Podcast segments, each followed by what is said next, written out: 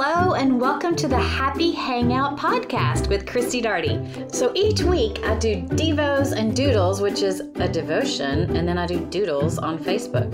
However, this is a podcast, so we will just discuss the devotion here. And if you want to get creative and uh, do some lettering, then you can go find the replay on Facebook, YouTube, and Instagram. Hey, could you take a moment to go leave a review for the podcast? That would be amazing so other people can know they definitely want to listen to. Let's get started. Okay, we're going to start with a word of prayer. Thank you for being here this morning. Heavenly Father, we come to you with our arms wide open to receive your word, Lord. And I thank you for Mondays Lord, we know that Mondays don't always seem to start off on the right foot, but we are going to claim that today is going to be an amazing day and the best day of the week from this moment forward. Lord, I, I just ask you to give me words of wisdom to say that would glorify you, nothing that would mislead anyone. And um, I thank you, as I say every week, thank you for this platform where we can connect all over the world in your name. I pray, amen.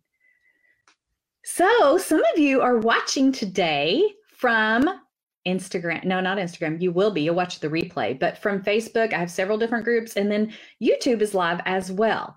So tell me in the comments where you're watching from. And then also, you are, if you're listening, you're listening um, from the podcast. So if you didn't know, y'all, I have a podcast. What's it called? What's it called? The Happy Hangout. What's wrong with me? Anyway, so I was listening to my podcast the other day. Isn't that funny? So what I was doing is I was driving um, to Dallas and I was just listening to podcasts. And if you if you listen to podcasts and you have some saved, whichever new ones will just start popping up. Okay. And so I'm listening to one and then all of a sudden mine pops up and I start listening and I'm like, if especially, well, you know what? Even if you heard the lesson, it's different to just listen to it. So I encourage you to go back and listen to the the podcast. And go when you go walking just listen to one after the other. It's a good reminder. It was a good reminder for me. I'm like oh did i say that? Oh you hear it in a different way. I don't know. I don't know. I'm weird i guess. But anyway welcome welcome wherever you're watching or listening from. Today we're talking about meekness and a lot of people are confused about what the word meek means. We're talking about the beatitudes. This is week three okay? Week three and it's from Matthew 5 5. And it's what does it mean to be weak? And let me tell you where I'm getting this lesson from. I have the link in the comments, y'all, or up in the description. I'll tell you, go read it and listen to the sermon. I should have put the link to the sermon in there. The sermon is so good. I listened to it, I read through it, I printed it out. I think the way he describes it's the same, it's the same guy that the pastor that's that I, I read from last week, Pastor Grant Ethridge. And um, what church is he from? It doesn't say right here. Oh, Liberty Live Church. Don't know where he's from. I don't know. I was Googling and searching and praying, and I came across a lot of different things about um, the meek, but this just happens to be the one that, that says it all. Nine times in the Beatitudes, Jesus pronounces a blessing that comes with the kingdom. His kingdom is not of this world, and in fact, is counterintuitive to this world. Jesus teaches that being poor in spirit, mournful, meek, etc., are the ways to inherit his blessings. We live on earth, but we live for heaven. Matthew 5 5 says, Blessed are the meek, for they shall inherit the earth. Does anybody know what the word meek means? Go ahead and leave it in the comments. And if you're listening to the podcast, think about it. What does the word meek meek mean and and who do you think of or what do you think of when you think of the word meek?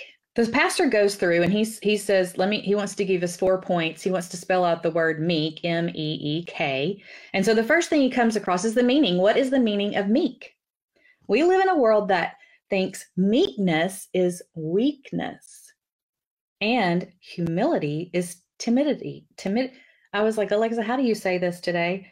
Timidity you know, being timid. How about let's say that? Nothing could be further from the truth. Meekness is power under control. Meekness is power under control. What what do you think of when you think of Kathy? All right, Kathy's got it. And then Dawn says, gentle and kind. Kathy, power under control. Absolutely. Janet says strength under control. Amen. The Greek word was used to describe medicine. I thought these were all really interesting. It was used to describe medicine. The proper dose heals, but an overdose kills. It was also used to describe wind. A gentle breeze refreshes, but a hurricane or tornado destroys.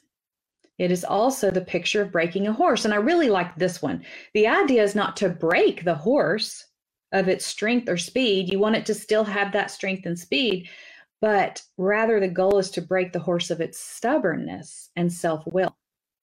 Anyone who continues to live independently and wildly will never experience the blessed life. So that's M, meaning. E is examples. The Bible lets us see what meekness also described as humility or gentleness, looks like in the lives of others. So, Abraham, if you know who Abraham is in the Bible, he gave Lot the choice of land in Genesis 13. He could have said, I'm the oldest, I get the first choice. Instead, instead he preferred Lot, see Romans 10 12 and Philippians 2 3, and let him choose first. Verse 14 tells us that after he did that, the Lord gave him the land as far as he could see. Joseph was mistreated, mis- mistreated, falsely accused, and thrown in prison, but God exalted him. When his brothers came begging for food, he had the power to get even and seek revenge, but meekness is the opposite of violence and vengeance. It is power under control. David was anointed to be king, but Saul was hunting him down like an animal. On two occasions, David had the opportunity to kill Saul before Saul killed him. His men urged him to do so, but David chose to restrain, restrain himself and honor the Lord and Saul's position. 1 Samuel 24 6. The ultimate example of meekness is Jesus. Jesus, the Lamb of God, was led like a lamb to the slaughter, yet he opened not his mouth. Isaiah 53 7. For to this you were called, because Christ also suffered for us, leaving us matters into our own hands. Being impatient, proud, arrogant, and strong willed, we are to be yielded to God and under control of the Holy Spirit. For to this you are called, because Christ also suffered for us, leaving us an example that you should follow his steps. That's 1 Peter 2 21. Okay, so that's M, meaning E. What was this? What was the first E? Examples. And now the second E is essential. Meekness is essential for the Christian life. It's, it's necessary for peace and prosperity. Many believe Jesus was quoting from Psalm 37:11 when he talked about meekness in Matthew 5. But the meek will inherit the land and enjoy peace and prosperity. Looking at the full context, context of Psalm 37 gives further understanding. Meekness is also essential to understanding God's word, to restoring a brother or sister for unity when people disagree, and to win unbelievers. We can't argue the lost into heaven. We can't beat people over the head with a Bible, but we can be friendly, have trust building conversations, show them the love of God, and point them to Jesus. Those are essential. And I've talked about this so many times about, you know, we want people to know Jesus so bad that we can come across as uh, people who are just standoffish. We, we kind of um, sometimes push them away rather than pull them in because of how we um, how passionate we are may come across as in pushy. So we just need to be us. We need to be friendly and god will do the rest. Friendly share open but let god do the rest. Okay so k is kneel moses saw injustice toward his people and in anger killed a man moses killed a man y'all God put him on the backside of a desert for 40 years, broke him of his stubborn self will, and gave him strength to lead the children of Israel. Moses was the meekest man, humbler than anyone else on the face of the earth. But if you think about it in the beginning, he killed a man. But he's now described as meekness, as meek, humble on the face of the earth. Before his com- conversion, Apostle Paul used his power to arrest and kill Christians. God blinded him and broke him. Before he was converted, he used his power to arrest and kill Christians. Is there hope for us? I think there is hope for us, right? if Moses killed and um, and uh, Paul would arrest and kill Christians, and they can be healed and turn into meek, being meek, we definitely can do that. God blinded him, Paul, and broke him on the Damascus road and brought him to his knees. We need to be brought to our knees, don't we? Inheritance comes when someone dies. Before we can inherit the earth, we have to die to self. And this was so great when I was listening to the sermon. Oh my gosh. Um, listening to the way he says it is just uh, sounds a lot better than the way I say it. We have to die to self. We have to stop taking matters into our own hands, being impatient, proud, arrogant, and strong willed.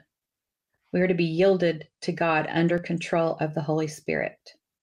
There is only one gospel and only one way to heaven. His name is Jesus. Therefore, God also has highly exalted him and given him the name which is above every name, that at the name of Jesus every knee shall bow of those in heaven and of those on earth and of those under the earth and that every tongue should confess confess that Jesus Christ is Lord to the glory of God the Father. The book of Revelation says there's coming a new heaven and a new earth and all who inherit it will fall down and worship Jesus, saying, Worthy is the Lamb. The only way to get the blessing of the Lord is to come on bended knee. Will you today bow the knee of your heart and confess Jesus is Lord? Is being meek, does that sound intimidating?